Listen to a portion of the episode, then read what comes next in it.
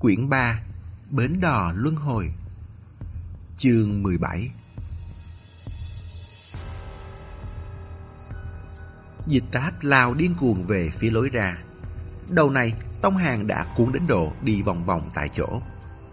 Trước đó, hắn nghe thấy tiếng xe, Còn tưởng là đi ngang qua. Vậy nhưng tiếng động hướng thẳng về phía này. Lại thấy đám người chơi mặt chữ kia Ra khỏi phòng công nhân, Vội vàng hốt hoảng đi mở cổng sắt lớn. Lập tức biết không thể cầu may được nữa rồi. Vội qua đây, vỗ thang sắt. Vỗ xong, bò vội ra lỗ thải khói, Thò đầu ra nhìn. Chỉ hận không thể phân thân. Đi tới là một chiếc xe jeep hung mãnh. Người đàn ông xuống xe đầu tiên, Thân hình vạm vỡ, Bắp thịt trên cánh tay để trần, Bóng loáng dưới ánh nắng. Quả đầu trọc xanh xanh, rất gây chú ý. Quanh thân bao trùm khí thế, Người lạ chớ tới gần. Đình thích. Tông hàng choáng váng, Lần trước đụng độ với hắn, Hãy còn trên thuyền khách ở hồ Bà Dương. Xui xẻo thế nào Mà lại gặp nữa vậy? Tay chân hắn rét run, Nhất thời trận tuyến rối loạn. Khoảng cách xa Nên cũng không nghe được đình Thích đang nói gì. Sau đó, hắn đi vòng qua bên kia xe, Hình như là đi mở cửa cho ai đó. Mấy người ở lại canh giữ lễ phép đứng đợi cạnh xe. Nhưng có hai người đã đưa mắt nhìn lò gạch. Còn có một người đàn ông trung niên Bàn tay buông thõng bên người rụt rịch Sẵn sàng ra thế Mời ngài bất cứ lúc nào. Tông hàng lại cuốn lên Cuối người bò sấp tới bên lỗ thải khói. Dịch áp, mau! Lời còn chưa dứt Dịch áp đã vươn người từ thang sắt lên. Có điều không may thay Quyển sổ bị mềm dắt ngang hồng, Bị đập phải mép cửa hố Rơi thẳng xuống. Dịch tám vội cúi xuống nhìn. Da đầu tông hàng căng lên thình thịch. Bỏ đi, Họ sắp tới đây rồi Là đến xem lò gạch đấy. Hố này rất sâu, Chắc chắn không kịp leo lên, Leo xuống thêm lần nữa. May mà quyển sổ bìa đen vẫn còn. Dịch táp hạ quyết tâm, Không quan tâm đến cuốn kia nữa. Nhanh chóng nhấc nắp giếng lên đậy lại, Rồi cấp tốc xếp gạch lên, Từng cục từng cục chỉnh tề. Theo ý Tông Hàng, Thì lửa sắp cháy đến mông rồi Quản gì có mặc quần hay không nữa. Vắt chân lên mà chạy đi thôi. Nhưng thấy cô lúc này còn lo nghĩ đến chuyện xếp gạch, Cũng biết tất có lý do, Vội bò vào giúp cô. Mắt thấy không còn sợ hở gì mấy nữa, Vội bò ra ngoài. Đúng lúc này, Tiếng nói chuyện bên ngoài Cũng đã bay vào tới nơi. Chú Đinh, Nào nào, bên này à Không à Làm gì có ai đến đây. Mấy ngày nay, Đến chim còn chẳng buồn đậu trên nóc nhà nữa là. Sắc mặt Tông Hàng thay đổi, Coi như nghiến răng, Làm quả đồng quy vu tận đi. Bên ngoài những bảy tám người, Còn cả tên Đinh Tích khó nhằn này nữa. Dịch táp thì lại vẫn bình tĩnh. Nghe tiếng nói là từ một bên lỗ lò vọng tới. Đoán chừng đám người kia sẽ từ lỗ đó đi vào. Bèn vội vàng đẩy Tông Hàng, Ý bảo vòng từ lỗ lò bên kia ra ngoài. Tông Hàng hiểu ý, Lưng áp sát vào mặt tường trong, Rảo bước sang bên cạnh. Lúc tới sát mép Thì nhanh nhẹn lách mình ra ngoài. Cái đập vào mắt khiến đầu hắn ngớ ra. Trước mặt Vậy mà lại có một người đi tới. Là tên gầy, mắt tam giác. Không biết làm sao Lại không đi đường thường theo đám đông Mà một mình đi vào lỗ lò bên này. Mắt tam giác ngơ ngác nhìn Tông Hàng. Thực ra hắn cũng không phải đặc biệt độc hành gì. Chỉ là nhiều người xôn xao muốn được thể hiện Sáp hết lại chỗ Đinh Trường Thịnh. Hắn bị bỏ lại sau cùng không chen lên được. Cảm thấy rất mất mặt. Bèn đi thêm mấy bước, Vòng sang vào từ lỗ lò bên này. Xe Jeep vừa nãy Không phải có ba người xuống à Có gương mặt này sao? Cũng may, mặt Tông Hàng trông rất thiện lương, lành tính, Nên mắt tam giác chỉ thắc mắc, Chứ không nghĩ đến chỗ xấu ngay, Còn chưa phản ứng được. Đầu Tông Hàng nóng lên. Tiên Hà thủ vi cường, Lao tới một tay bịt miệng hắn, Tay còn lại bóp chặt lấy mặt hắn. Lúc này, mắt tam giác mới hiểu là chuyện gì xảy ra. Muốn hét lên, Miệng mũi lại đều đã bị bịt kín. Muốn giơ tay lên túm, Cả hai cánh tay lại bị hắn kẹp chặt khuỷu tay, Không làm gì được. Trước mắt đen kịch Suýt nửa ngất đi, Bỗng nhớ ra hai chân vẫn còn tự do. Đang định ra sức đạp đá lung tung, Nhắc nhở đồng bọn, Thì chân bỗng nhẹ bẩn Cũng bị người ta khiêng lên. Trên trán sau lưng Tống Hàng rịn mồ hôi Chỉ biết mình kẹp đầu người ta mà dịch táp thì ôm chân người nọ. Hai người nhìn nhau, cơ thể người kia dậy đành đạch như cá mắc cạn. Ba người đứng trong lỗ lò này gần như xếp thành hình chữ H kéo dài. Đám Đinh Trường Thịnh hiển nhiên đã đi tới lỗ thải khói. Giọng vang lên rõ ràng như ngay bên tai. Cha nuôi, cẩn thận đầu. Chú Đinh, để cháu giúp chú chiếu sáng, đi xuống là được. Cháu xuống trước, bật cầu chì lên là sẽ không tối nữa. Tiếng chuyển gạch truyền tới. Mấy người kia đang bận thăm hỏi Đinh Trường Thịnh. Ước chừng nhất thời nửa khắc sẽ không nhớ ra còn một đồng bọn nữa. Dịch táp nháy mắt với Tông Hàng, bảo hắn đánh ngất người đi. Nhưng Tông Hàng không biết, cố định tự mình làm, lại sợ gây ra động tĩnh. Vậy cũng không ổn, bèn dỗ môi với Tông Hàng, cả hai cẩn thận mang theo người kia đi ra ngoài. Trong sân yên tĩnh, ánh nắng vừa phải, cửa phòng công nhân mở rộng, quạt cây để dưới đất vẫn đang vù vù thổi gió. Hai người càng đi càng nhanh, gần như là chạy. Thời gian có thể tranh thủ được không có nhiều lắm. Nắp giếng mở ra, xuống đến nấc thang cuối cùng, chỉ cần phát hiện ra cuốn sổ bị rơi kia là Đinh Trường Thịnh tất sẽ sinh nghi. Ngay sau đó, họ sẽ phát hiện ra thiếu người. Quả nhiên, vừa lượn ra cổng sắt, đã nghe thấy có người hô to. Đinh Gù! Thằng Đinh Gù chết giấc đâu rồi? Đinh Gù thình lình nghe thấy có người gọi tên mình, càng dãy mạnh hơn. Dịch táp thuận thế buông tay, đi qua, bộ một chưởng xuống gáy hắn. Cũng không quan tâm đã ngất hay chưa ngất, cứ thế ném người vào rãnh cống khô bên cạnh, ù té chạy. Không mang theo nữa à? Trong đầu tông hàng như vang lên tiếng trống dồn dập, cũng co giò chạy theo. Vừa chạy qua mấy con ngõ, chợt nghe xa xa phía sau có tiếng xe nổ máy. Lại có người gào lên, bên này, anh thích, bên này. Lúc gấp gáp quay đầu lại, trông thấy có người phi lên nóc nhà, nhìn xuống từ trên cao. Tầm mắt đại khái không có cản trở gì. Đang nhảy lên nhảy xuống, ra hiệu chỉ đường cho người bên dưới. Bắp chân tông hàng rung lên, cảm thấy mình như con chó hoang bị người ta đuổi đánh. Lần này sợ là toi rồi. Giữa lúc hoảng sợ, cuốn cuồng chạy vào cánh rừng, tiếng hô lại nổi lên. Quả thực, vùng không ra như âm hồn vậy. Bên này, bên này, vào rừng rồi. Dịch táp nhanh chóng chạy tới chỗ giấu xe, nâng thân xe dậy, nhảy lên ngồi. Lòng bàn tay cũng đổ đẫm mồ hôi. Cô đội mũ bảo hiểm, lục túi, lấy khẩu trang ném cho Tông Hàng. Đeo vào. Là sợ đinh thích trông thấy mặt đầy. Tông Hàng nghe lời đeo lên, chỉ để lộ đôi mắt kinh hãi, chưa kịp hoàn hồn. Trong lòng cũng bồi phục dịch táp. Cô đúng là thấy quan tài cũng phải dơ nắp lên cản đào. Không động não tới giây cuối cùng không chịu bỏ qua. Ngồi xong rồi, cô không vội đi ngay mà chặt mấy cành cây xuống dựng lên trước, cố gắng che xe máy đi. Địa thế cánh rừng này hơi xấu, hai bên là ruộng dốc, không có đường đi lên. Phía sau là thôn trang, chỉ có đường sống ở đằng trước. Ra ngoài là lên được đường làng rồi. Nhưng đám người sưởng lò, ai nấy đều lầm lầm gậy gọc trong tay, đang áp sát sau lưng. Xe đinh thích cũng đã chặn trước mặt. Bóng cây rậm rạp, chỉ có tiếng chim chóc côn trùng chim chíp vang lên. Ban nãy còn liều mạng chạy trốn, giờ bọn biến thành chờ đợi không thực tế thế này. Tông hàng chưa thích nghi được. Hơn nữa, những cành lá này chỉ có thể ra vẽ, chứ thật sự tới gần rồi, ai mà không nhìn ra. Đình thích xuống xe, từng bước đi tới thật cẩn thận. Mà phía sau, tiếng ho khan của mấy người kia cũng đã nghe được rất rõ ràng. Có lẽ là nhận ra Tông Hàng hơi căng thẳng. Dịch tám hà giọng nói. Họ không biết chúng ta có xe máy. Cậu ôm chặt vào. Lời còn chưa dứt, đột nhiên nhấn chân ga. Xe máy tựa như đạn ra khỏi nòng. Từ chỗ ẩn náu, lao vụt ra. Đám người sưởng lò quan quát la lên. Có người đuổi theo, có người lấy xẻng đập tới. Duy chỉ có đinh thích là không chút nghĩ ngợi, nhanh chóng xoay người, trèo vội lên xe jeep. Lúc xe máy của dịch táp gầm rú, phi băng băng lên mặt đường, xe jeep cũng nổ máy. Hệt như sao băng là loài chim cắt, y như đá lở là giống thú dữ, đuổi tận không tha. Tông hàng ôm chặt dịch táp, tiếng gió gào thét bên tai, cảm thấy lốp bánh xe sắp rời khỏi mặt đất tới nơi rồi. Tàn phủ trong bụng mình sắp sóc đến lòi cả ra. Đằng trước, phía sau đều mù mịt bụi đất. Mấy lần quay đầu lại nhìn, lần nào cũng cảm thấy xe Jeep đang càng lúc càng gần.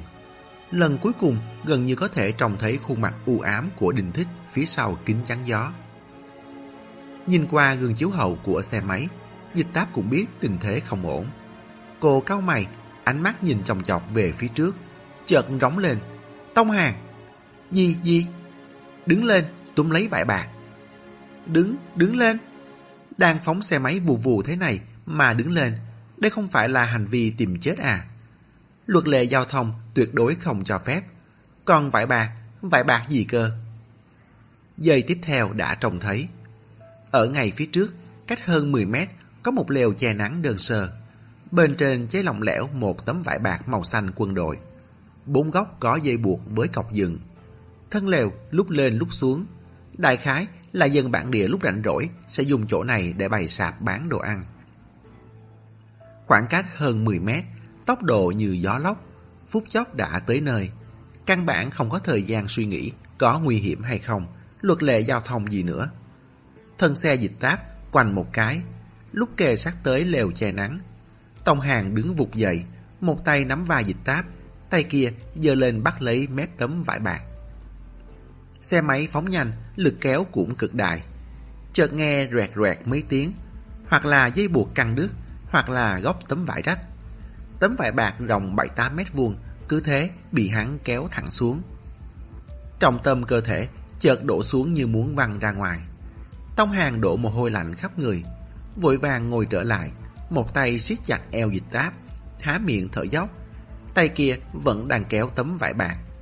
Thân tấm vải lê trên mặt đất, cuốn theo các bụi tung lên. Tông hàng chợt nhớ khi còn bé xem Tam Quốc diễn nghĩa trên TV. Trong đó có một cảnh Trương Phi không có bao nhiêu binh mã, bèn sai người buộc cành cây vào sau đuôi ngựa, kéo tới kéo lui, bốc lên bụi mù, lừa dối quân Tàu. Nhất định là vậy, dịch táp bảo hắn kéo vải bạc, cũng là muốn làm bụi mù bốc lên, khiến Đình Thích không nhìn rõ ràng được nữa. Tông Hàng phất phất tay, kéo vài bạc ra sức vùng vẫy, nhất thời bụi mù quả thật như sương. Đình Thích chửi thề, mở cần gạt nước, một lần nữa nhấn chân gà suýt nữa đâm vào. Nhưng cùng lúc đó, dịch táp cũng liều mạng tăng tốc, lại kéo dài khoảng cách. Xe máy không so được với xe biệt giả, có muốn nhanh hơn nữa cũng không được. Dịch tám cảm thấy khoảng cách này đã đủ thích hợp. Căng vải bạc lên, sau đó tìm đúng thời cơ buông ra. Tông hàng ngẩn người, tim chợt bùm bùm đập loạn. Hắn vậy mà lại nghe hiểu. Hai chân hắn kẹp chặt lấy thân xe, phòng ngừa mình bị văng ra ngoài. Hai tay nắm lấy hai góc tấm vải bạc, ra sức vẫy ra sau. ưu thế thân cao, chân tay dài, rút cuộc cũng có đất dụng võ. Trong sát na, phía sau xe máy nhỏ bé như mở ra một tấm áo choàng khổng lồ, đón gió trải rộng ra sau. Đình thích kinh ngạc, đột nhiên cảm thấy không ổn. Nhưng không kịp nữa rồi, Tông Hàng buông mạnh tay. Tấm vải bạc bay thẳng ra sau, từ cạnh đáy cuốn tới dưới đầu xe, đính vào thân xe trùm thẳng qua, giống như một túi vải to lớn bọc kín lấy nửa thân trước của xe Việt giả. Trong tầm mắt, ngoài màu đen ra thì chẳng còn gì khác.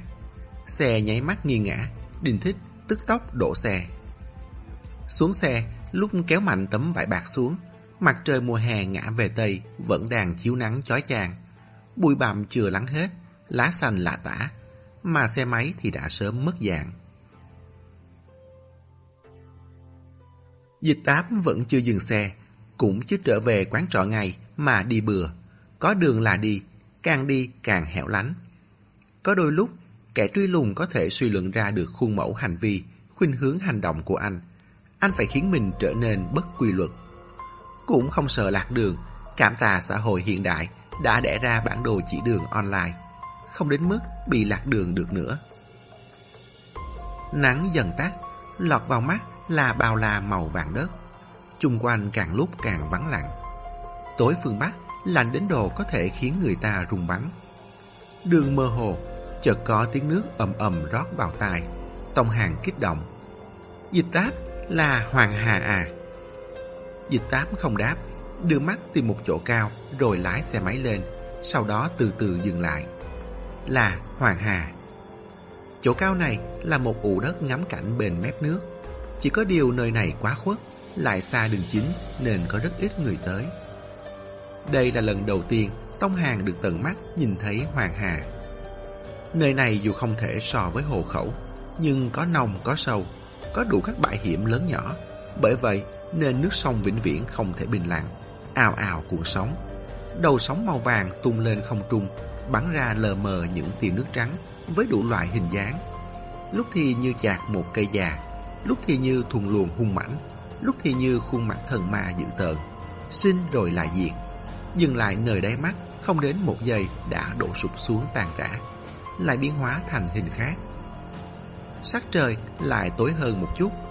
Trên hoàng hà lập lòe ảnh bóng, sáng tối lần lượt đổi chỗ. Xung quanh không có lấy một tiếng người, không có vết tích rìu đục xây dựng. Tựa hồ ngàn vạn năm trước đã thế này, ngàn vạn năm sau cũng vẫn vậy. Người đứng trước hoàng hà thực sự là nhỏ bé. Ban đầu khi đi đường có rất nhiều điều muốn nói, tỉ như chạy trốn chật vật quá, tỉ như mới nãy thật nguy nan, tỉ như mình thật ngốc. Nhưng dưới hoàng hồn, trong tiếng nước, mọi thứ đều nuốt xuống. Giờ khắc này, quên trời, quên đất, cũng quên mình. Dịch táp quay đầu lại. Cô chưa cởi mũ bảo hiểm, ánh mắt liếc xéo nhìn hắn. Cách một lớp kính trắng, hắn có thể trông thấy hàng mi cô nghiêng nghiêng, từng sợi từng sợi, đầu sợi rung rinh làm tim người ngừa ngứa, khiến người ta muốn giơ tay chạm lên. Tông Hàng khó hiểu, sao thế? Hắn mắt đôi mắt với cô qua lớp kính, nhìn một hồi chợt hiểu ra. Vội nhấc cái cầm đang đặt trên hõm vai cô lên, vội buông cánh tay đang ôm chặt eo cô ra. Vội lùi người ra sau, cách cô càng xa càng tốt. Cuối cùng, còn e chưa đủ, ba chân bốn cẳng trèo xuống khỏi xe máy, lùi lại hai bước như làm sai chuyện gì. Hắn không cố ý mà. Dịch táp nhìn cười, cởi mũ bảo hiểm ra, treo lên tay lái. Cô đã nói gì đâu, nhìn cái dáng vẻ tự chứng minh trong sạch của hắn kìa. Cô xuống xe, chọn một tảng đá ven đó ngồi xuống. Ánh mặt trời chưa tắt hẳn, một nửa hoàng hà ống ánh sắc vàng, nửa còn lại trầm tối lạnh lẽo. Hông gió một hồi, cô vén vạt áo phòng phía trước lên, lấy quyển sổ màu đen dắt ở lưng quần ra. Cả đường sóc nảy như vậy mà không bị văng mất. Xem ra đã định sẵn là có duyên với nhau rồi. Không giống như quyển sổ dắt sau lưng kia, chưa ra khỏi hầm ngầm đã say goodbye với cô rồi. Cô thuận tay lật một trang ra, nhìn thấy một câu.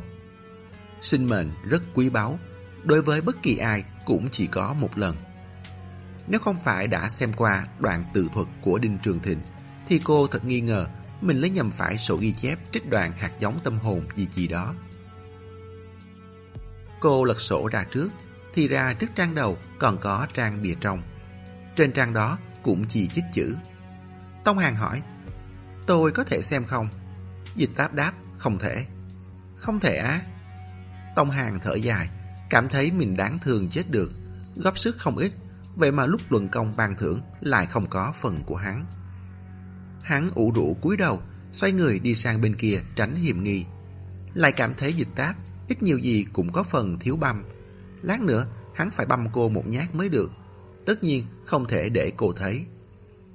Đi chưa được mấy bước, chợt nghe dịch táp sau lưng gọi hắn. Này! Quay lại nhìn, dịch táp dịch người sang một bên, đưa tay vỗ vỗ chỗ vừa dọn ra. Ngồi đây.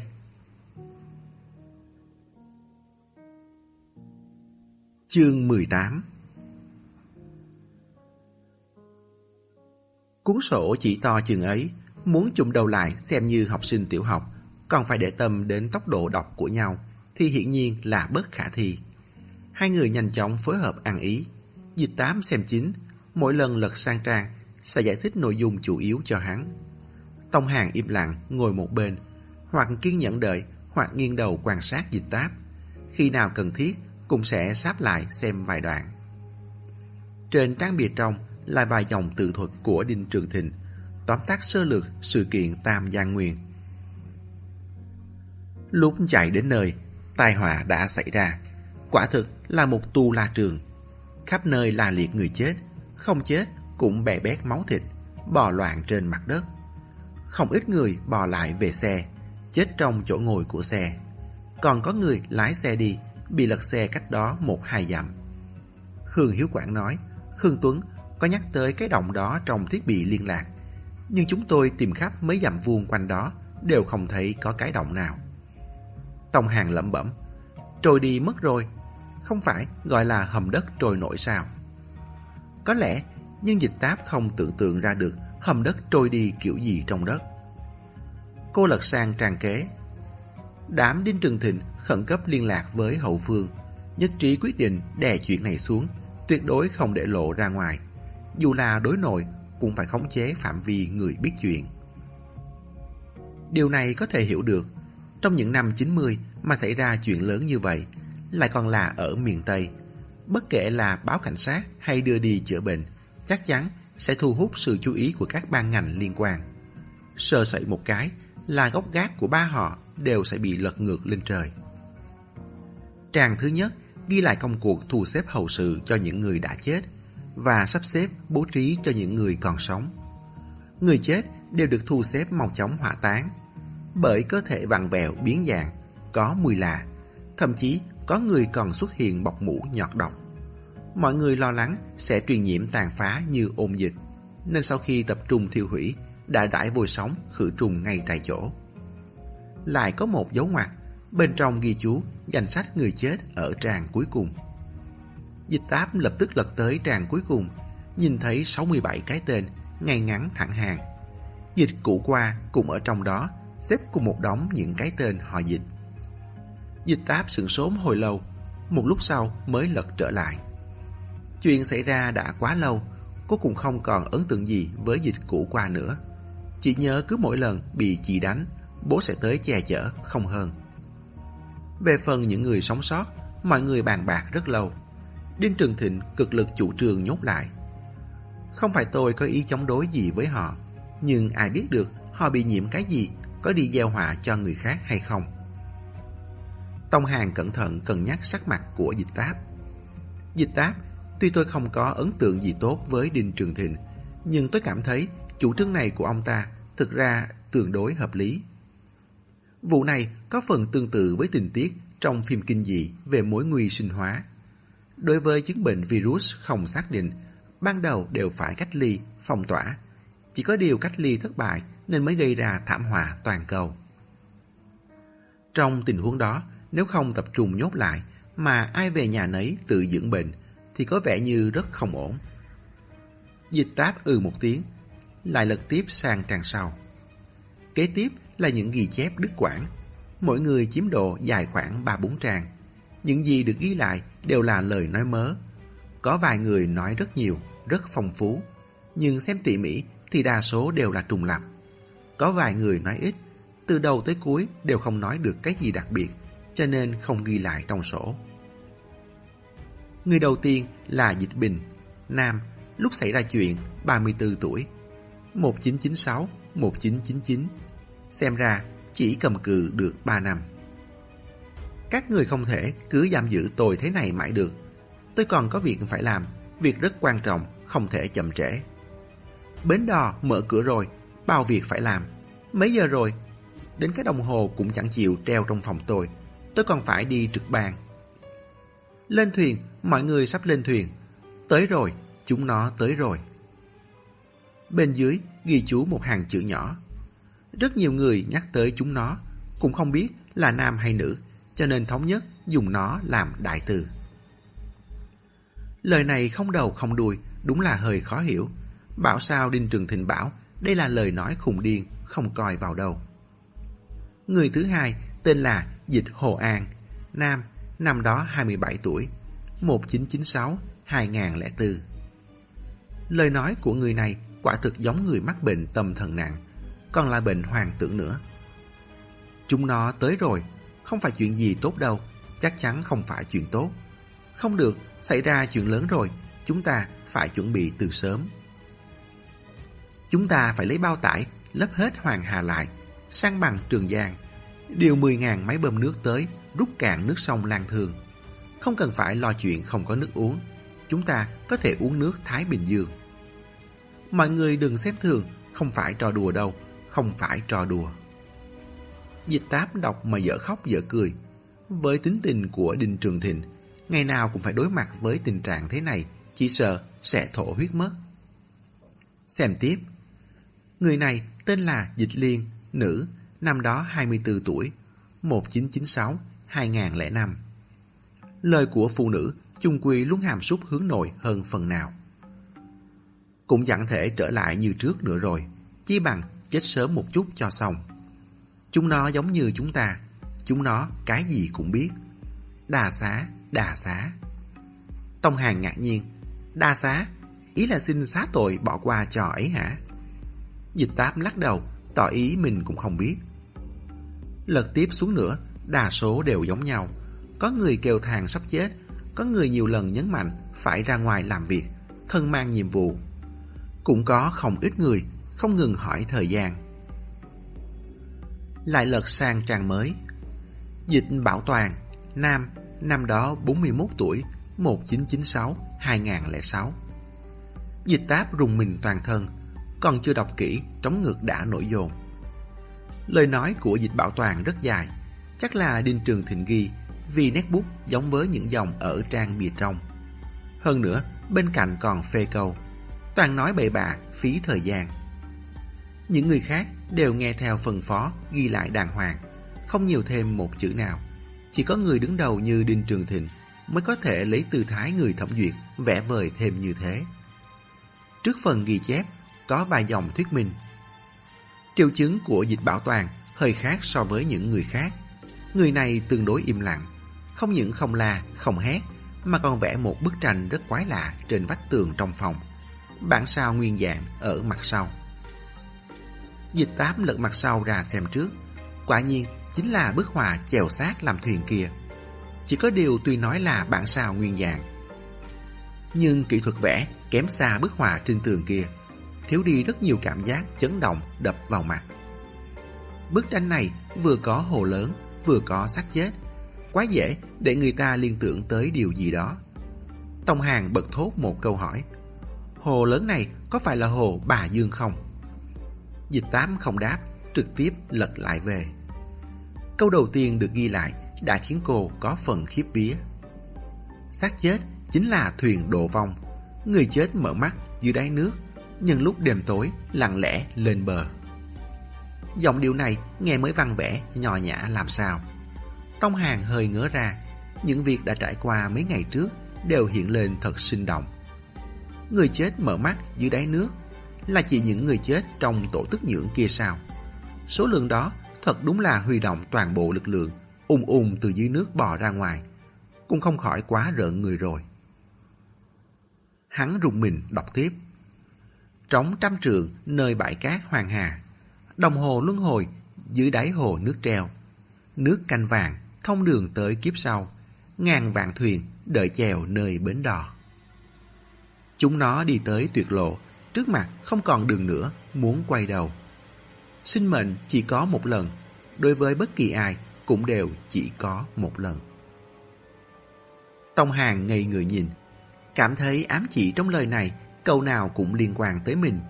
Nhưng cụ thể là liên quan ở đâu thì lại không nói rõ được. Hắn đưa tay chỉ vào một chỗ trên giấy. Dịch táp, đồng hồ luân hồi dưới đáy hồ nước treo này. Hồ Bà Dương không phải là hồ nước treo à. Cái thứ trông như mầm thái cực chúng ta thấy trong tổ tức nhưỡng có khi nào chính là đồng hồ luân hồi không? Sự chú ý dịch táp cũng lại không nằm ở đồng hồ.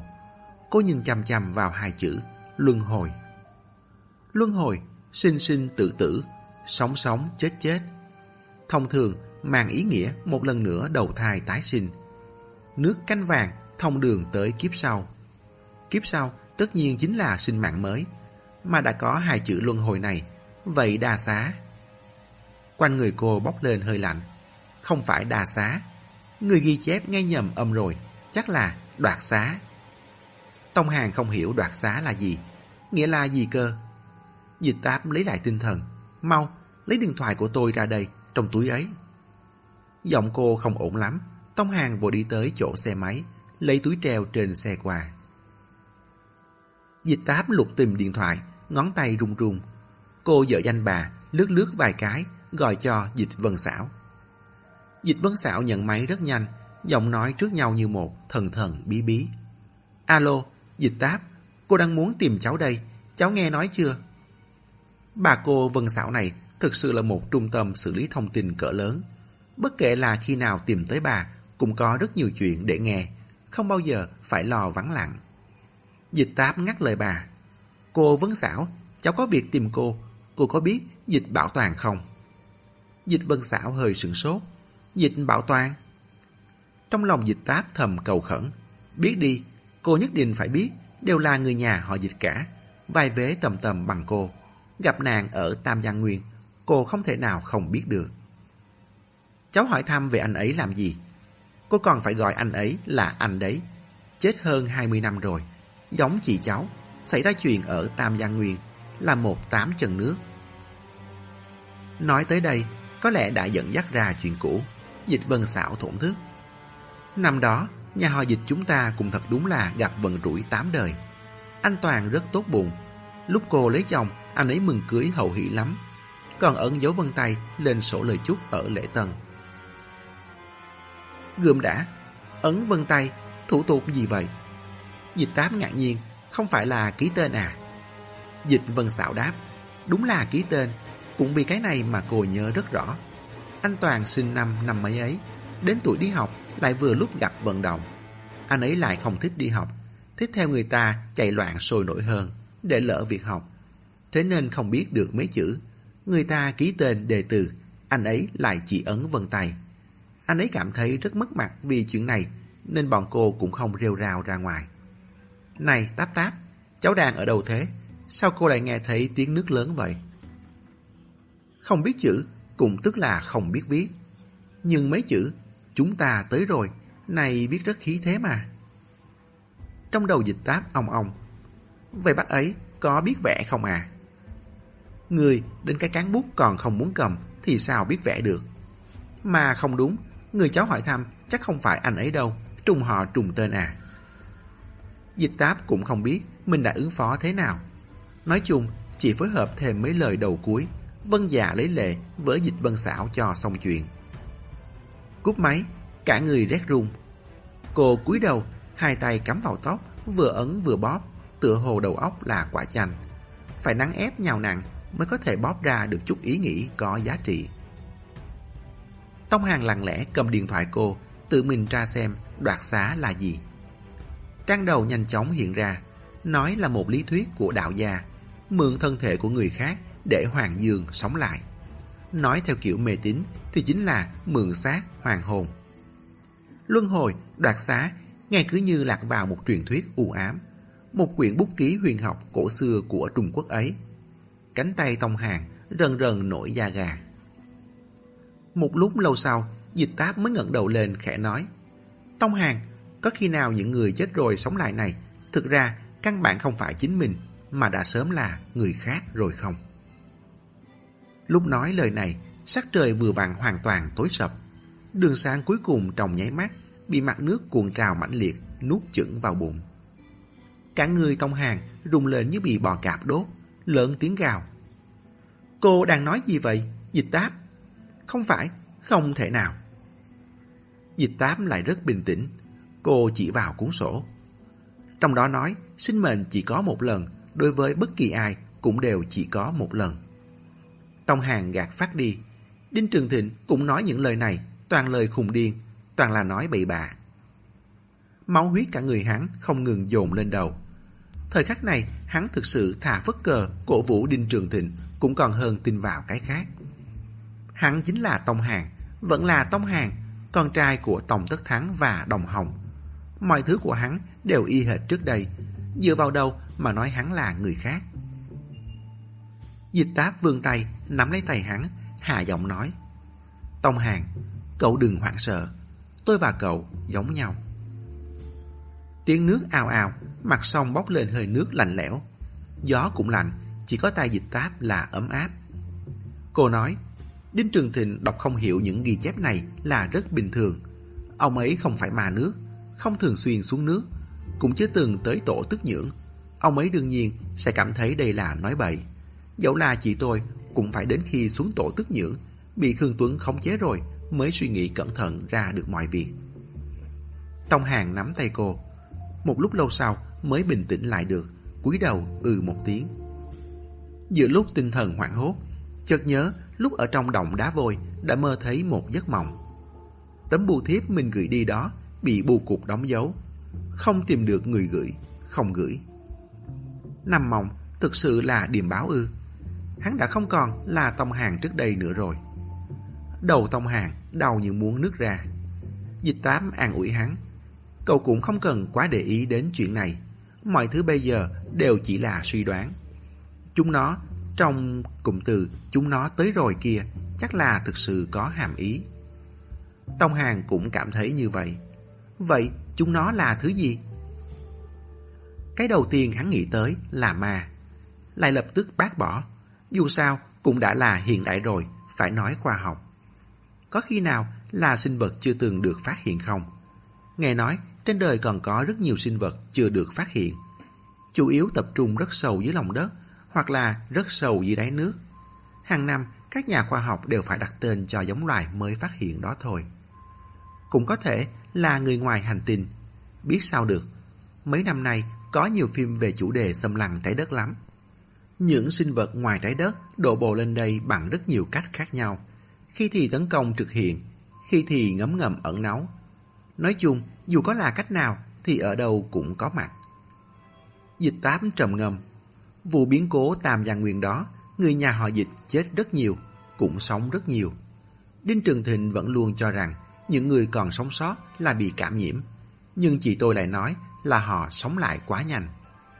Mà những người sống lại này, bất kể là cơ thể hay não bộ, đều hoặc ít hoặc nhiều bị tổn thương.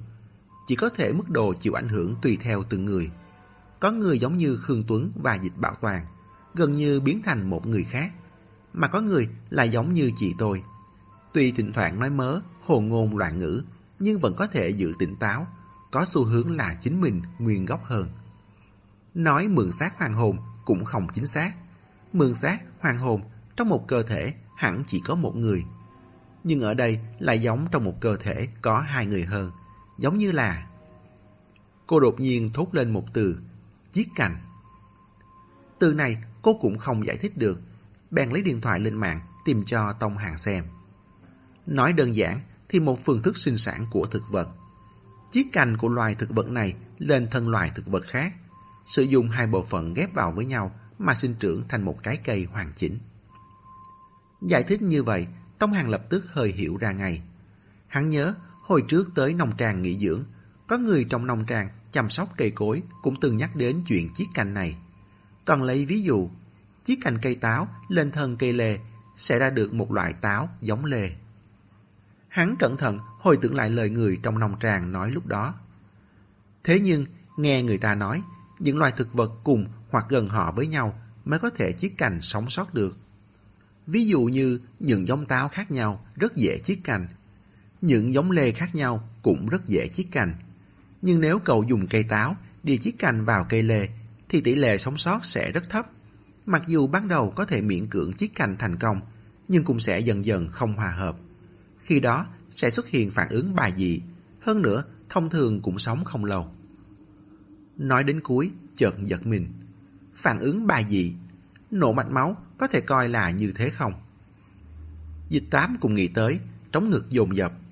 Cô lấy lại bình tĩnh, lấy tông hàng làm ví dụ. Cậu bị bắn bà phát, mỗi phát đều chí mạng. Nhưng sau đó tôi xem miệng vết thương của cậu, đều thấy đã lành lại. Đây là một chức năng bình phục thương tổn. Người bình thường không có, cầu hiểu không? Nhưng chúng nó thì có thể có, giống như thằng lằn đứt đuôi có thể tự mọc lại vậy. Nhưng người thì không thể. Nhưng nếu là một người thằng lằn thì nói không chừng cũng có chức năng ấy. Tông Hàng ừ một tiếng. Giống như người nhện ấy hả? Sau khi người bị nhện cắn thì có năng lực của con nhện. Cho nên, tuy vẫn chưa biết chúng nó là cái gì, nhưng ít ra có thể xác định được một điều. Chức năng bình phục thương tổn và sinh trưởng của chúng nó rất mạnh. Nghiêm trọng như vết đạn bắn còn có thể lành lại được nữa là. Dịch tám gật đầu. Những thi thể trong tổ tức nhưỡng tuy đã chết nhưng đều được bảo tồn rất hoàn hảo, có thể nói là mới mẻ. Lúc cậu bị dìm xuống hồ, thực ra mới chết không lâu, các cơ quan trên cơ thể có lẽ còn chưa hỏng, nên vẫn đủ điều kiện để chiết cành Nhưng kiểu chiết cành này còn phải tùy vào từng người mà có những phản ứng bài dị khác nhau. Nổ mạch máu là một dạng trong số đó. Ngoại hình biến dạng, xương cốt thay đổi vị trí cũng là một dạng. Có cơ sở chiết cành ở nông trang nghỉ dưỡng, những thứ này nghe cũng không quá khó hiểu. Chỉ có điều chưa từng nghe đến chuyện có thể chiết cành ở người. Dịch táp lẩm bẩm. Ba họ mà nước nhà tôi cũng thật thâm sâu. Mở canh vàng, khóa canh vàng. Qua bao đời như vậy, tất cả mọi người đều đã quen với nghề này rồi. Cũng coi canh vàng thành két sắt, thành hòm dấu vàng. Nhưng nếu đó giờ, canh vàng vẫn luôn chỉ là một bức màn ngụy trang ống ánh sắc vàng thì sao? Tự như lấy gùi bỏ ngọc vậy. Sự chú ý của mọi người đều đặt hết vào viên ngọc sáng loáng. Còn cái gùi thì lại không được chú ý đến, không bị tranh đoạt, đồng thời cũng càng thêm an toàn. Nước canh vàng thông đường tới kiếp sau. Chỉ sợ mỗi hàng cánh vàng đều đã được sắp xếp thỏa đáng dùng làm tổ chiếc cành Bức tranh đó của dịch bảo toàn, chèo xác lên bờ. Nói cho chính xác thì phải là một phép ẩn dụ. Xác chết sao có thể lấy làm thuyền mà chèo chứ? Đó, chúng nó tới rồi là chiếc cành thành công. Do đó mà người chết mở mắt dưới đáy nước, sau đó lên bờ.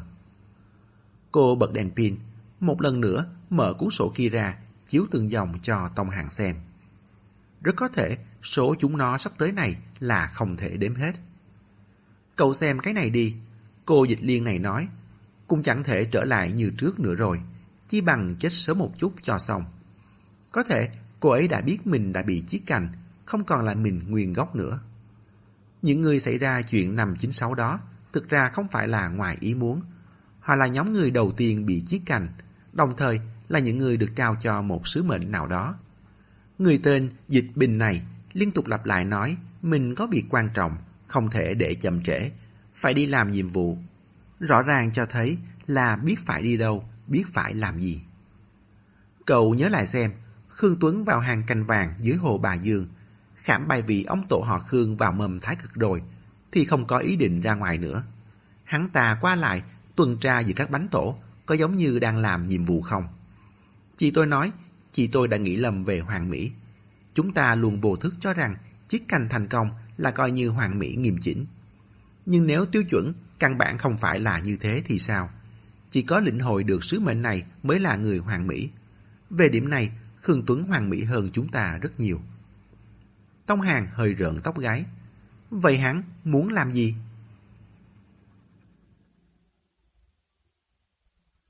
Chương 19 Dịch táp tắt đèn pin. Trong bóng tối, ánh mắt cô sáng lạ thường. Ở một cấp độ nào đó, hắn giống như đi đỡ đẻ vậy. Đồng hồ luân hồi dưới đáy hồ nước treo. Mầm thái cực ấy chính là đồng hồ luân hồi. Khảm bài vị ông tổ họ Khương vào, tương đương với khởi động. Cho thấy một số việc nào đó đã sắp bắt đầu. Chúng nó sắp tới rồi. Những thi thể trong tổ tức nhưỡng đều đang đợi chiếc cành. Tông hàng lắp bắp. Vậy chúng nó là từ đâu tới? Vừa hỏi xong, hắn lập tức hiểu ra.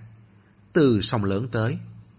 Trong sổ ghi có người nói, phải sang bằng Hoàng Hà, Trường Giang, rút hết nước sông Lan Thường, chứng tỏ chúng nó này là từ sông lớn tới. Tông Hàng nhìn về phía Hoàng Hà trước mặt, bỗng lạnh rùng khắp người, bất giác lùi về sau một bước. Sắc trời đã rất tối, không còn thấy rõ được đường nét sông lớn nữa, chỉ có thể thấy một mảng đen thùi, liền lại với bờ. Tiếng nước ầm ầm vần vũ xoay tròn, ác đi che giấu bí mật khôn lường dưới mặt nước sâu.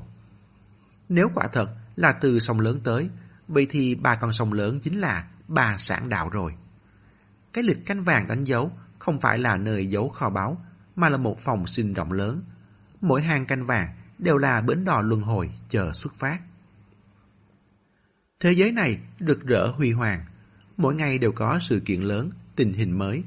Người qua lại vội vã, hối hả ngược xuôi, không rảnh mà để ý tới một bông hoa đang nở, một chiếc lá đang rơi, vòng nước xoáy cuộn trào trên mặt sông.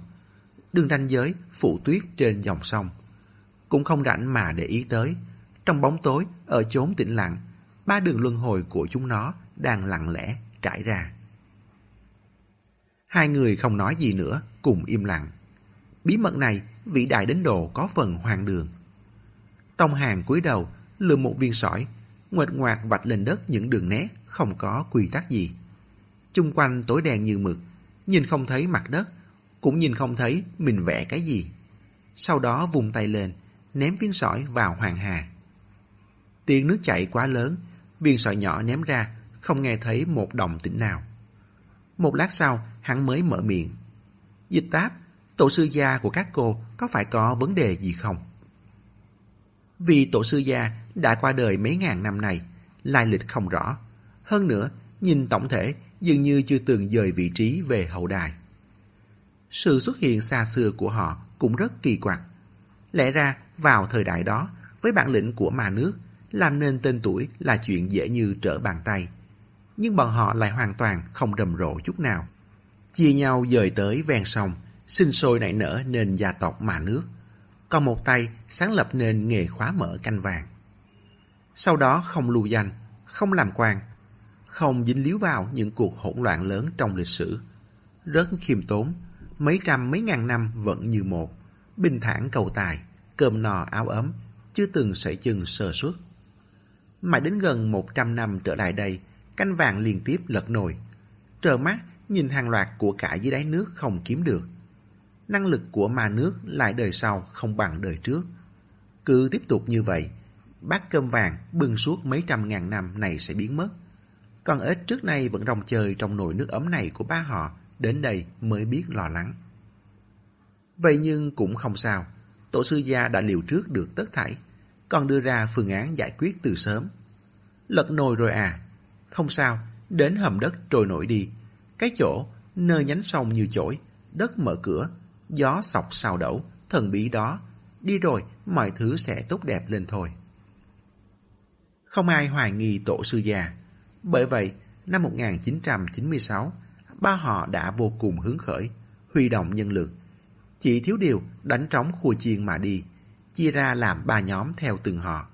Ngày đêm tìm kiếm ở Tam Giang Nguyên, đều muốn đoạt được vị trí đứng nhất. Cuối cùng, người nhà họ dịch trúng giải, hay còn gọi là gặp rủi. Không biết rốt cuộc đã xảy ra chuyện gì trong hầm đất trôi nổi. Tóm lại, đến lúc đám Đinh Trường Thịnh chạy đến, chỉ thấy quả thực là một tù la trường. Tổ sư gia thực sự không biết tất cả những chuyện sẽ xảy ra này sao? Hay là mọi thứ đều là sắp xếp? Hay tìm kiếm hầm đất trôi nổi chẳng qua chỉ là gậy ông đập lưng ông? Theo cách nói của dịch táp, thì biến cô ấy chính là để chiết canh một nhóm người rồi sai khiến họ đi làm vài việc. Do Đinh Trường Thịnh kiên trì mà nhóm người này bị nhốt lại tập trung, lục tục chết đi. Ít nhiều đã làm rối loạn kế hoạch của chúng nó. Nhưng chỉ ít vẫn có hai người, cũng là hai người sống lâu nhất trong số những người xảy ra chuyện. Quả thực đã đi được xa hơn so với người khác. Là Dịch Tiêu và Khương Tuấn. Dịch Tiêu là người duy nhất trốn ra được khỏi xưởng lò. Chỉ được chỉ dẫn đi thẳng xuống phía nam, đến tận hồ Tông Lơ Sáp. Lại không phải để tìm em gái dịch táp. Vậy có phải là vì kỳ thực trong tiềm thức, chị cũng là đi đỡ đẻ không? Nhưng chị không hoàn mỹ được như Khương Tuấn, chung quy vẫn thua kém một chút, không tìm được cửa vào. Mà Khương Tuấn thì lại lặng lặng đi được đến cùng. Y giống như một con chó biết cắn người, cũng không ầm ĩ sủa loạn, biết rất rõ rất nhiều bí mật, song chưa từng để lộ ra một chữ, vẫn giả bộ mình là Khương Tuấn để che mắt Khương Hiếu Quảng. Viết chữ lên tường cũng chỉ là câu chúng nó tới rồi, bình thường nhất kia. Có đôi lúc không vượt trội, không đáng chú ý, cũng là một cách tự bảo vệ. Y giả bộ muốn giúp Khương Hiếu Quảng do thám đường tới canh vàng. Nương theo cơ hội này mà lấy được bài vị ông tổ họ Khương. Vào tới tổ tức nhẫn rồi thì giết Khương Hiếu Quảng trước. Lại muốn tấn công Đinh Ngọc Điệp. Bởi hai người này căn bản không phải đồng loại của Y. Hoặc giả hai người đó trong mắt Y là hai thi thể mới mẻ, có thể dùng để chiết cành. Có giết cũng chẳng lãng phí. Chi tiết cho Khương Hiếu Quảng vẫn tưởng Y là con trai mình. Trước khi chết, trả đòn rất khoan dung. Cảm thấy Y chỉ là tạm thời mong mùi muốn đánh thức y dậy. Còn đối với đồng loại dịch tiêu, dịch táp, y không hạ sát thủ. Từ một loạt dấu hiệu có thể thấy, dường như y muốn đồng hóa, muốn khống chế họ. Không khó để tưởng tượng, nếu đồng hóa thành công, ba người họ có thể cùng nhau trực ban trong tổ tức nhưỡng, cho đến khi bến đò này chính thức vận hành quy mô lớn. Hèn chi, lúc rời khỏi Kobe Maru, Khương Tuấn lại cười quái gở đến vậy. Y đã thành công vào được tổ tức nhưỡng, bài vị ông tổ họ Khương cũng đã khảm được vào đồng hồ luân hồi. Sứ mạng của Y có lẽ đã hoàn thành xong rồi. Bị trói hay bị nhốt cũng đã sớm chẳng còn quan trọng. Tổ sư gia rút cuộc là ai? Sau lưng chúng nó là ai? Xếp đặt bố trí tất thảy những điều này rút cuộc là vì mục đích gì? Tông Hàng nghĩ mà sợ rung. Dịch táp, chúng ta không thể cứ để mặc chúng nó tới đâu chứ. Trong đầu hắn cảm thấy người tới không có ý tốt. Bất kể là ai cũng đều biết, đi thăm hỏi người ta phải gõ cửa trước, không mời mà vào, không trộm thì cũng là cướp. Dịch tám hỏi ngược lại hắn, không cho chúng nó tới, không cho kiểu gì. Trong tổ tức nhưỡng cậu cũng thấy rồi đấy, số lượng đông như vậy. Nếu thật sự đã bắt đầu, cậu có ngăn cản được không? Tông Hàng nóng nảy, vậy cũng phải nghĩ cách ngăn cản chứ. Lỡ như đường lúc chúng ta đang nói chuyện ở đây, bên hồ Bà Dương đã có người bò ra ngoài rồi thì sao? Hắn bị cảnh tượng mình nghĩ ra làm cho sợn hết cả da gà. Những người đó bò ra để làm gì? Chắc chắn là không phải đi tham dự công cuộc kiến thiết hiện đại hóa rồi. Hắn càng nghĩ càng thấy cấp bách. Chúng ta phải cho mọi người biết việc này. Câu đầu tiên của dịch táp đã khiến hắn ngẹn họng. Cho ai biết, hiện giờ mọi thứ đều chỉ là suy đoán của chúng ta. Không có bất kỳ một chứng cứ rõ ràng nào. Lấy cái gì để mọi người tin tưởng? Chỉ bằng quyển sổ này thôi sao? Có tin cậu đăng lên mạng rồi, người khác cũng sẽ chỉ cảm thấy cậu đã bị chuyện hoặc là đầu óc cậu có vấn đề thôi không? Trong đầu Tông Hàng loạn cào cào.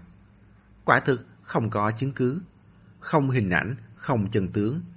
Trước đây, nếu có thể chụp một bức ở tổ tức nhưỡng thì tốt rồi. Ai mà ngờ được, các loại thiết bị có thể chụp ảnh xuống đó lại trực tiếp không chạy được. Hắn chợt nghĩ ra điều gì, kích động nói. Đinh Trường Thịnh, dịch táp, người khác không tin, nhưng ông ấy chắc chắn sẽ tin. Ông ấy đã nghiên cứu những người này hơn 20 năm rồi, từng tự mình tiếp xúc với một số người, khẳng định sẽ dễ thuyết phục hơn những người khác. Hơn nữa, không phải cô đã nói sau lưng ông ấy cũng không thiếu người sao.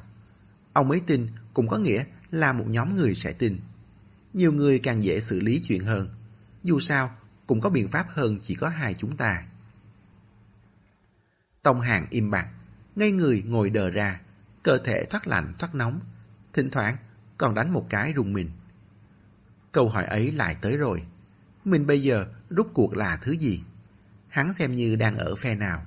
Liệu đám Đinh Trường Thịnh có coi hắn là ngoại tộc không? Có khi nào chưa hỏi rõ xanh đỏ trắng đen đã bắt giam hắn rồi không? Nhưng kể cả như vậy thì cũng phải nói ra, không thể nấu mình ngồi xem hết thảy tiếp tục lên men được đâu phải không? Dù sao, cũng phải có người đứng ra tìm hiểu rõ ràng đến cùng, sau đó thì làm gì đó. Hắn lẩm bẩm, dịch táp, dù sao tôi cũng đã sớm bài lộ rồi, nhưng cô thì chưa. Cô có thể nghĩ cách, có thể tự ẩn giấu mình, có thể truyền lại tin tức cho Đinh Trường Thịnh. Dịch táp lặng thinh một hồi. Chúng ta dùng thân phận gì để nói với ông ấy?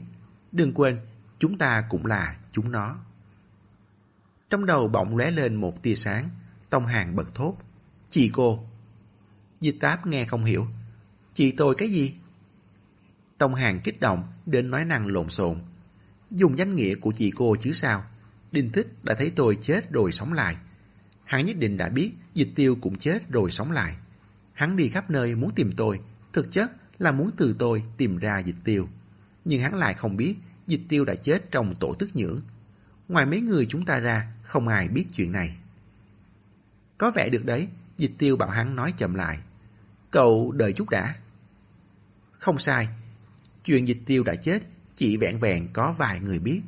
Cô quả thực có thể lợi dụng việc tin tức không cân bằng này mà hư cấu nên một câu chuyện gắn hết sức, không có sơ hở nào nhất, vừa bảo vệ mình vừa truyền tin tức. Đừng lúc đầu óc đang cấp tốc xoay chuyển, chuông điện thoại chợt vang lên. Dịch táp bị màn hình đột ngột bật sáng, dọa cho giận nảy mình. Đinh Ngọc Điệp. Cô bấm nút nhận máy, đang định lên tiếng, sắc mặt chợt thay đổi, ra dấu im lặng với tông hàng, lại mở loa ngoài ra. Đầu dây bên kia vang lên tiếng sột soạt, cứ như bấm nhầm.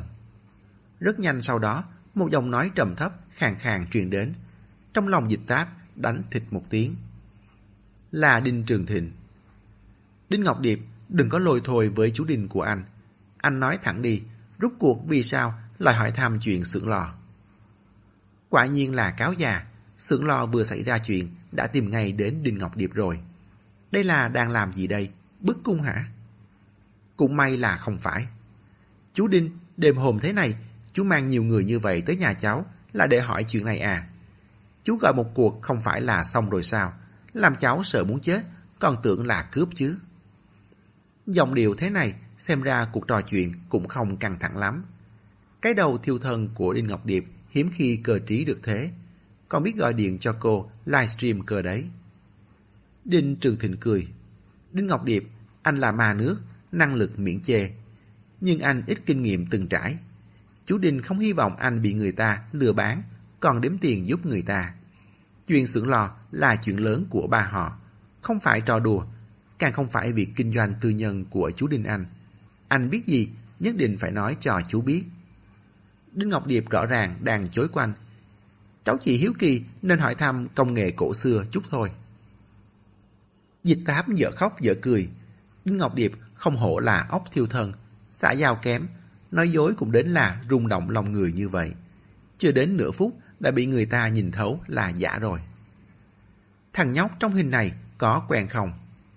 Không quen, ai vậy à, trông như trai lờ ấy. Xế chiều hôm nay, người này đánh Đinh Gù trong xưởng lò bị thương. Đinh Thích dựa theo miêu tả của Đinh Gù lên màn tìm ảnh, xác nhận đúng là hắn. Tên là Tông Hàng. Anh nghĩ cho kỹ đi, có từng gặp nó ở đâu không? Giọng điệu Đinh Ngọc Điệp có phần khoa trương. Nó tên là Tông Hàng à? Dịch táp nghe ra được từ giọng điệu này có một tia bất mãn bắn về phía mình. Cái quái gì vậy? Không phải mày nói với anh, nói tên A Phạ à?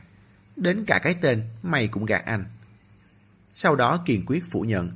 Chưa từng gặp, loài mặt nhựa này, trời đất chứ, 10 người đến 8 đều trông như thế. Nặng nề đập bàn phủ nhận. Giọng Đinh Trường Thịnh cũng thay đổi. Đinh Ngọc Điệp, anh đừng có giả bộ ngớ ngẩn lừa dối chú. Chú Đinh của anh không ngu. Chân trước, anh vừa hỏi thăm về xưởng lò. Chân sau, người này đã tới xưởng lò đánh người trộm đồ rồi. Gượng gạo nói là trùng hợp. Anh cho rằng chú tin thật chứ. Chú nể mặt anh là mà nước nên mới khách khí với anh. Nếu anh còn... Đinh Ngọc Điệp cũng là một tên ăn mềm không ăn cứng. Thì làm sao? Chú đây là đang tự ý xông vào nhà dân uy hiếp đe dọa đó hả? Chú còn như vậy nữa, cháu sẽ báo cảnh sát. Mẹ nói đinh thích, anh dám đẩy tôi. Anh thử đồng vào tôi nữa xem. Xem chừng hỏng việc tới nơi rồi. Dịch táp nhanh chóng cúp điện thoại, chuyển sang gọi cho Đinh Trường Thịnh. Một hồi lâu sau, bên kia mới nhận máy. Đinh Trường Thịnh đúng là một tay chuyển đổi cảm xúc lão luyện. Mới rồi, còn tức giận thất thố. Thế mà bây giờ đã không có chút dấu vết gì rồi. Giọng nói còn hòa thêm vài giọt mật thân thiết. Táp táp đấy à, sao lại gọi cho chú thế? Dịch tám cũng cười. Chú Đinh, chú đang ở nhà Đinh Ngọc Điệp đó à? Nụ cười trên mặt Đinh Trường Thịnh lập tức sụp đổ. Ông ta giơ tay ra hiệu, đừng đồng thủ vội. Trong góc phòng, Đinh Thích và Đinh Tịch đã gần như sách ngược Đinh Ngọc Điệp lên. Thế thế, bèn tạm thời thả lỏng tay. Đinh Ngọc Điệp chống người đứng thẳng dậy, tức đến tím mặt. Mẹ nó, áo nhăn thì thôi, thằng khốn kiếp này còn giật bướm nhỏ trên tóc hắn xuống. Tóc hắn xù hết lên rồi, cứ như đồi vỏ dừa ấy. Đinh Ngọc Điệp mắng, anh chờ đó Đinh Thích, chúng ta ra trước mặt ông lớn phân xử, tôi nhất định sẽ không để yên cho anh. Đinh Trường Thịnh mặc kệ thị phi đầu này, nhanh chóng tới bên cửa sổ, nhìn ra ngoài, rồi lại lên sân thượng quan sát bốn phía. Táp táp, cháu đang ở đâu? Cháu chưa về Campuchia à? Dịch táp vào thẳng vấn đề. Chú Đinh, đừng làm khó Đinh Ngọc Điệp. Anh ấy không biết gì hết. Chuyện xưởng lò là cháu nhờ anh ấy hỏi thăm hộ. Đinh Trường Thịnh nhất thời ngẹn lời. Dịch táp bình tĩnh như thường. Cả chuyện chiều nay ở xưởng lò nữa, cũng là cháu làm. Trộm đồ được phân nữa, chú Đinh đã tới rồi, làm cháu sợ suýt suy nhược thần kinh. Đinh Trường Thịnh không biết đánh loại bài không có quy tắc nào này. Nhất thời cũng không biết ứng đối thế nào cho phải. Táp táp, lời cháu nói, chú Đinh nghe không hiểu lắm. Dịch táp cười khanh khách. Vậy đơn giản thôi, gặp mặt rồi nói chuyện. Cháu gửi định vị cho chú, chú tìm một chỗ gần đó để chúng ta gặp mặt. Tốt nhất là chỗ nào có đồ ăn. Cô liếc sang Tông Hàng. Cháu và Tông Hàng chuyến này ngược xuôi từ trưa tới giờ, vẫn chưa được ăn cơm.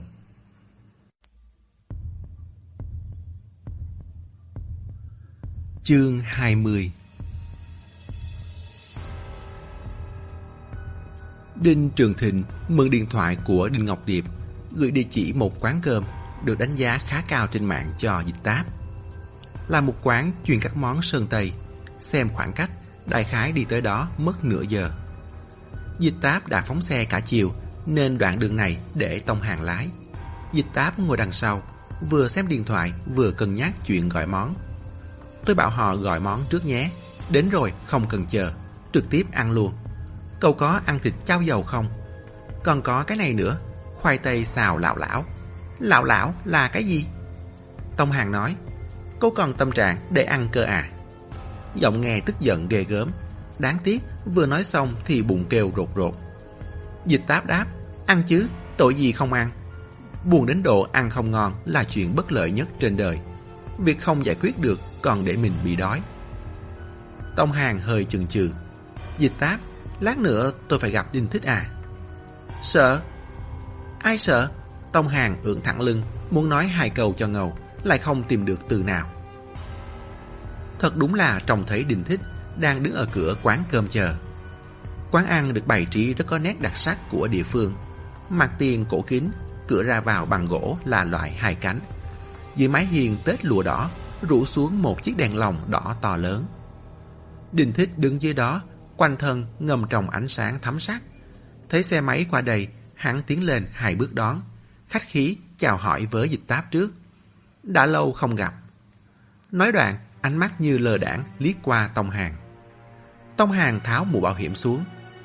Từ lúc gặp chuyện tới nay, đây là lần đầu tiên hắn cách Đình Thích gần như vậy. Mặt đối mặt đứng đó, nghĩ tình cảnh mình bây giờ đều do người này ban tặng. Nhưng trên gương mặt này, mẹ nói chứ, đến cả một chút xíu ái náy cũng không tìm thấy. Cơn phẫn nộ chợt bùng lên trong tông hàng. Bàn tay vô thức siết lại. Đúng lúc đó, dịch táp cười khanh khách. Cô nói với Đình Thích, người mình từng giết lại tìm tới cửa, sống sờ sờ đứng trước mặt anh. Còn không phải là ma. Trải nghiệm này, tôi đoán anh là độc nhất đấy. Có thể đi ghi danh vào sách kỷ lục thế giới rồi. Mặt Đinh Thích hơi biến sắc, lại lập tức khôi phục như thường. Hắn nghiêng người, đưa tay ra dấu mời. Cha nuôi đang chờ trên tầng. Nói đoạn xoay người dẫn đường. Dịch tám cố ý rớt lại mấy bước, kéo Tông Hàng, nhỏ giọng hỏi. Muốn đánh hắn không? Tông Hàng gật đầu. Trên tầng 2 đều là phòng bao. Đinh Trường Thịnh đặt một gian trong cùng, đẩy cửa bước vào. Chỉ thấy một mình Đinh Trường Thịnh ở đó, xem chừng đồ ăn vừa được dọn lên bàn, vẫn còn nóng hổi. Dịch tám thực sự làm như được mời dự tiệc, thò đầu ngó thức ăn trên bàn. Chú Đinh, mấy món cháu chọn, chú có gọi cho cháu không thế? Đinh Trường Thịnh đáp, có, đang lên đây. Dịch táp cười hì hì, lại kéo Tông Hàng. Cậu đứng làm gì, ngồi xuống đi, ăn thoải mái. Cái kéo này đã thu hút sự chú ý của Đinh Trường Thịnh. Ông ta quan sát Tông Hàng từ trên xuống dưới một lượt. Chính là người này sao? Chết rồi sống lại. Lời vừa nói ra, tự mình cũng cảm thấy hoang đường. Hơi lạnh chạy dọc lên cánh tay. Dịch táp dựng dưng. Chú Đinh, người như vậy chú thấy còn ít sao? Những người trong xưởng lò kia không phải đều là thế à? Đinh Trường Thịnh bất ngờ. Hả? Dịch táp nói giọng ngạc nhiên. Chú không biết. Lại hạ giọng. Năm đó ở Tam Giang Nguyên xảy ra chuyện. Không phải là chú đi cứu viện sao? Chú cho rằng những người được cứu về là bị cảm nhiễm. Thực ra không phải.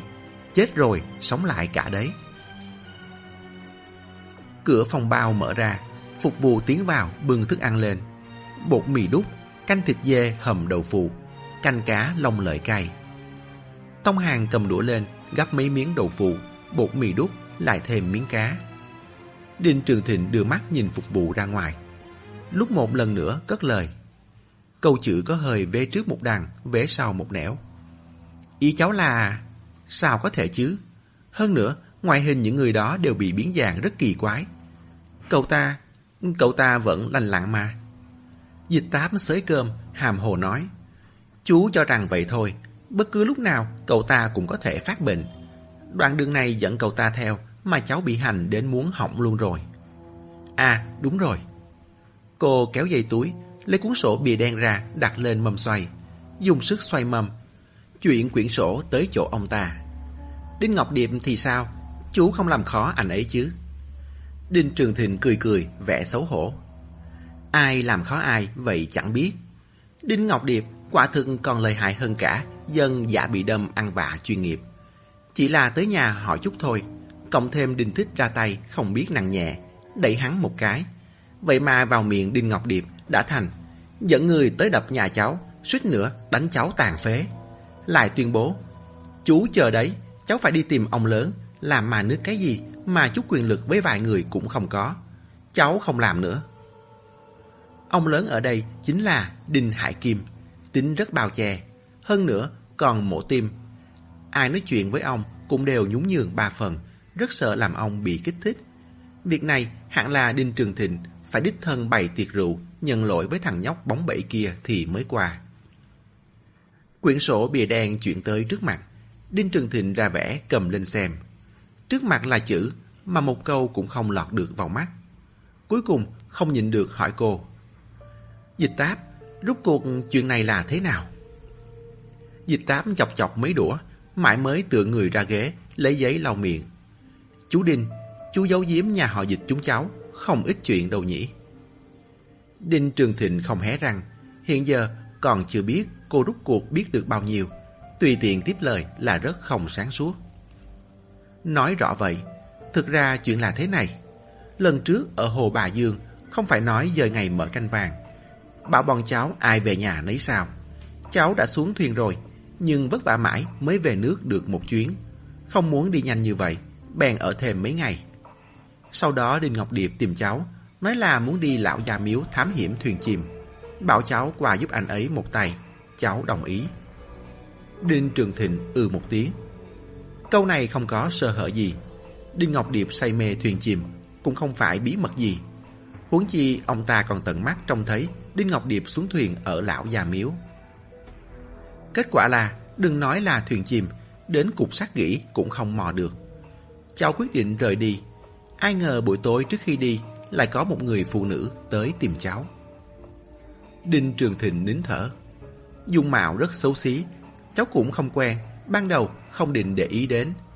Ai ngờ chị ta lại nói biết cha cháu, cũng biết chị cháu, còn nói Khương Hiếu Quảng đã chết, Khương Tuấn chính là hung thủ. Tìm Đinh Trường Thịnh đập như trống dồn. Dựa theo lời dịch táp nói, thời điểm hẳn là sau khi mở canh vàng ở lão già miếu.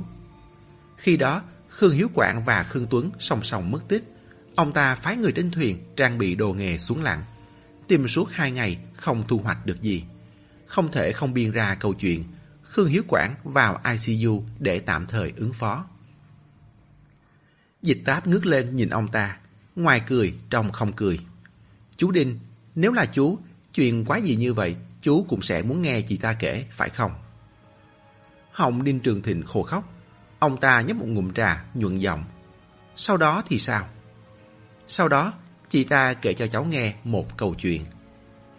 Đang nói đến đây, Tông Hàng bên cạnh đột nhiên rên lên một tiếng đau đớn, dập đầu ngã sấp ra bàn.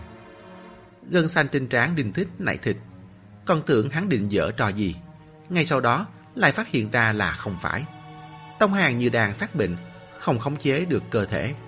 Sau khi lật người dậy khỏi bàn, đánh đổ bát đĩa quanh mình, thì cò quắp ngã vật từ trên ghế xuống, gần như điên cuồng lăn lộn dưới mặt đất. Đinh Trường Thịnh vội đứng bật dậy xem, cậu ta lại đến phần nửa nuốt ngược về. Ông ta trông thấy trên tay, trên chân, trên cổ, trên mặt Tông Hàng nổi hằng lên từng đường mạch máu đen ngòm, chằng chịt như rễ chùm mọc trên da, không ngừng trướng lớn. Tựa hồ máu bên trong có thể nổ tung bắn ra bất cứ lúc nào. Cảnh tượng này không có gì xa lạ. Bị giam giữ trong xưởng lò cũng có không ít người như vậy. Dịch tám lại như đã quen, còn thở dài. Cháu nói rồi đấy, có thể phát bệnh bất cứ lúc nào, cho nên bình thường cũng không cho cậu ấy ra ngoài. Cô ngồi xổm xuống, đỡ nửa thân trên của Tông Hàng lên, dựa vào tường. Tông Hàng run rẩy dữ dội, cổ họng hầu như không phát được ra tiếng.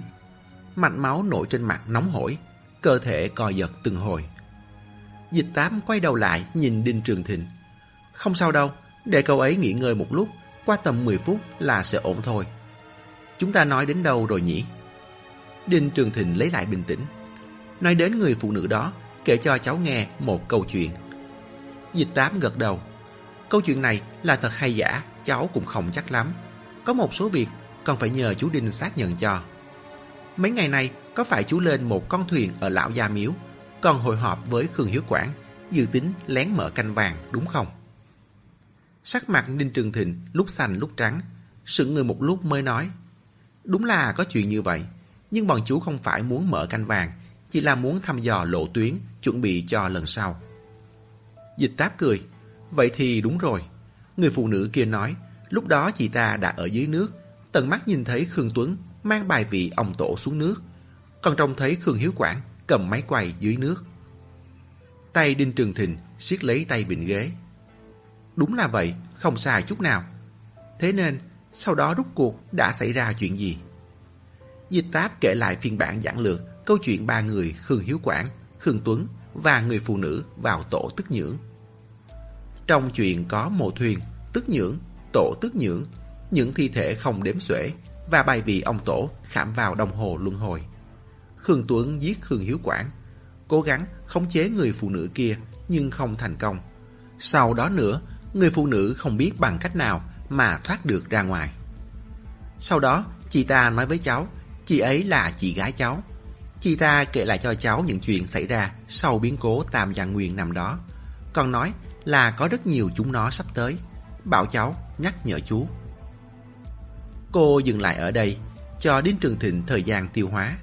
Ngược lại, thấy Tông Hàng đang uống nước, bỗng đảo tròn mắt nhìn về phía cô.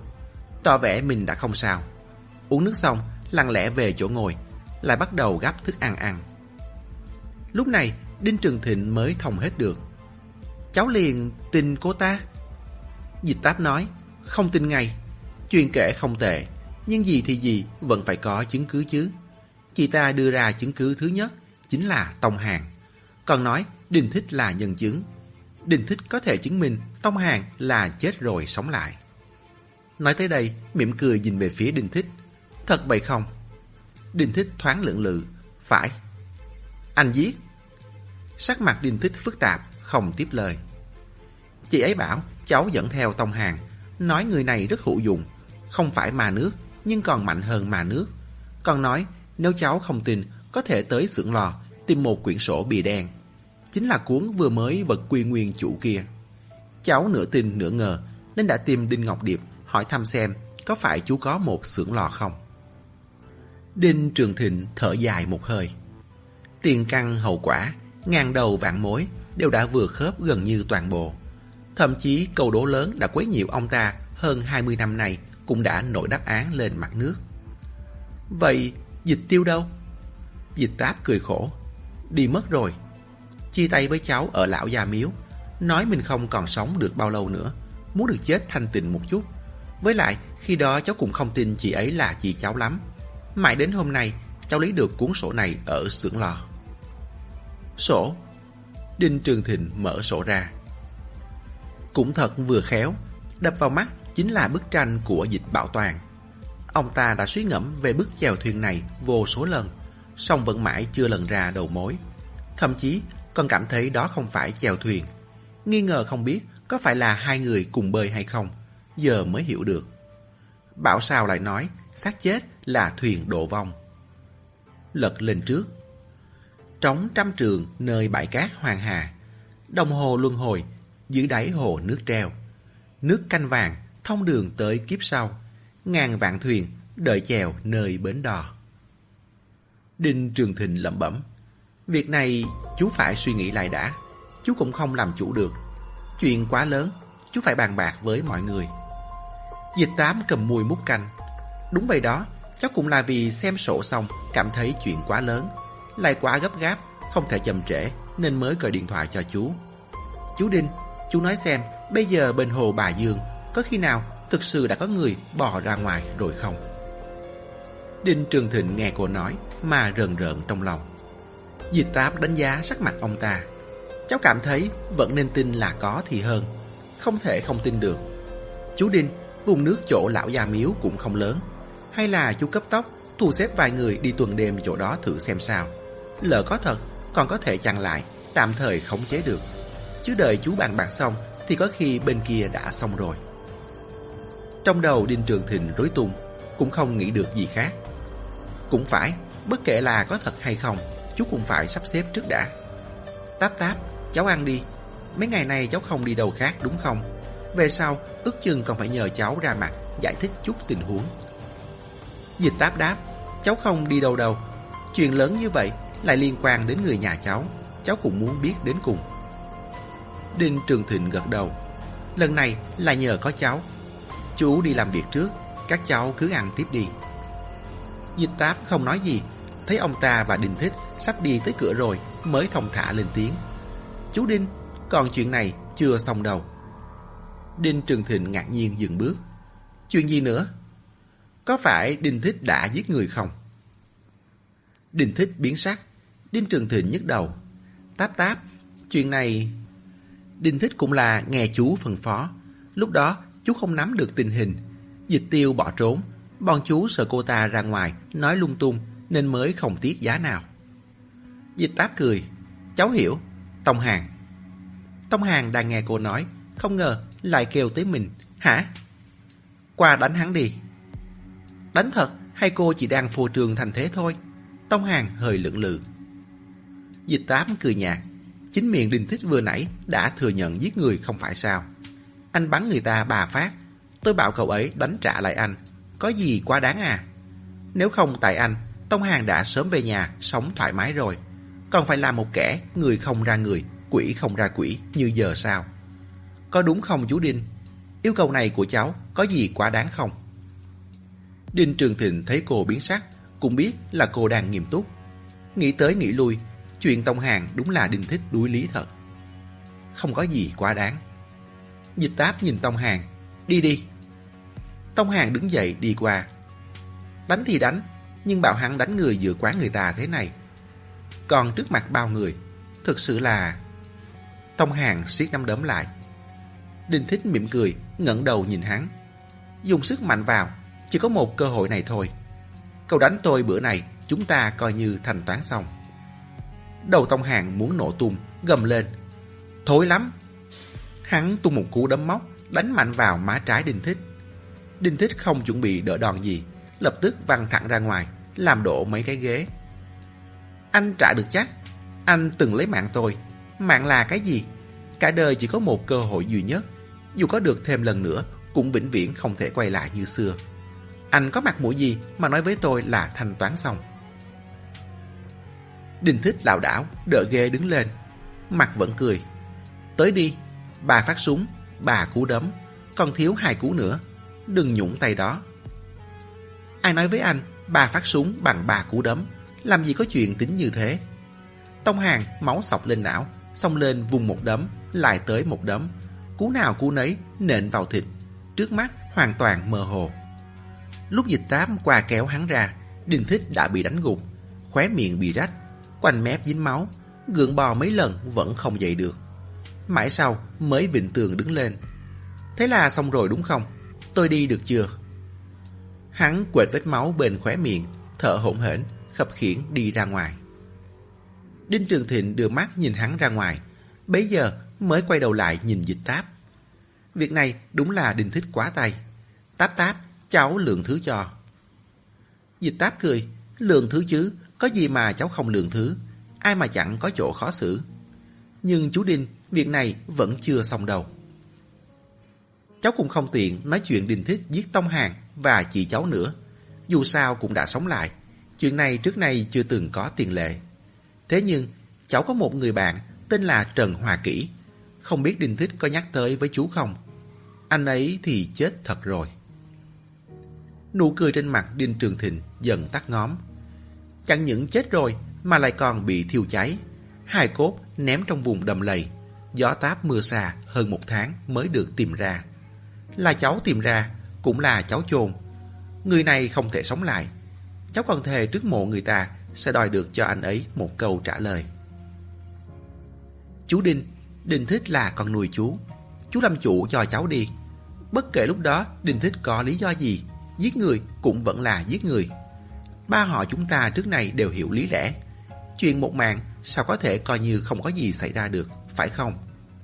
Trần Hòa Kỷ không có người nhà, không có con cháu, không lấy tiền, chỉ cần một câu trả lời thỏa đáng mà thôi. Thật lâu sau, Đinh Trường Thịnh mới gật đầu. Được, cháu cho chú thời gian suy nghĩ cái đã. Chú sẽ đưa ra một biện pháp mọi người đều hài lòng. Đinh Trường Thịnh vừa rời đi, dịch táp lập tức mệt rũ người, đặt mông ngã ngồi xuống ghế, đầu ngón tay không khống chế được mà run run. Câu chuyện cô biên ra này có sơ hở gì không? Hình như không có, thực sự lừa được rồi. Tin tức cũng đã truyền xong, tiền thể dạy dỗ đình thích, xem như công đức đã viên mãn. Chợt nhớ ra điều gì, hỏi Tông Hàng. Cậu ổn chứ? Tông Hàng cũng không biết cô hỏi về việc gì. Tôi không sao. Cậu bị ngốc đấy à? Ăn một miếng cá lấy lệ là được. Ăn cả cục to thế làm gì? Tông Hàng đáp, nhưng muốn hiệu quả phải chân thật mà. Hắn nhìn cả bàn thức ăn, cô ăn nữa không? Đồ ăn quán này chán quá, còn không ngon bằng đồ vỉa hè. Dịch táp nói, cậu cũng nói là ăn chán rồi thì tôi ăn cái gì nữa. Đi thôi, trên đường chắc có quán vỉa hè đấy, chúng ta ra đó ăn thêm bữa nữa. Đáng tiếc, dọc đường về cũng không thấy có sạp quán nào. Đêm đã khuya, trên đường không có mấy người. Đèn cũng tối. Dịch táp lái rất chậm, còn chậm hơn tốc độ an toàn mà Tông Hàng vẫn thường treo trên miệng. Như ốc sên vậy, chậm rãi mà đi. Đi thêm một đoạn nữa, cô đổ lại bên một buồng điện thoại công cộng. Đi gọi điện đi. Tông Hàng ngạc nhiên. Gọi gì cơ? Dịch táp liếc xéo hắn. Có người cả tối nay cứ dài mặt ra với đối tác suốt đấy. Tạm thời cậu ta được an toàn rồi. Không cần ngày nào cũng ăn mặc như trộm ra ngoài nữa. Cũng không cần phải sợ làm liên lụy đến người nhà nữa. Không muốn gọi về cho cha mẹ báo tin bình an à. Kết thúc chương 20 Mời quý thính giả tiếp tục theo dõi chương 21 của quyển 3 ở audio tiếp theo. Để ủng hộ kênh, quý vị có thể để lại bình luận cũng như chia sẻ hoặc có thể ủng hộ tài chính trực tiếp về các địa chỉ đã được ghi ở phần mô tả.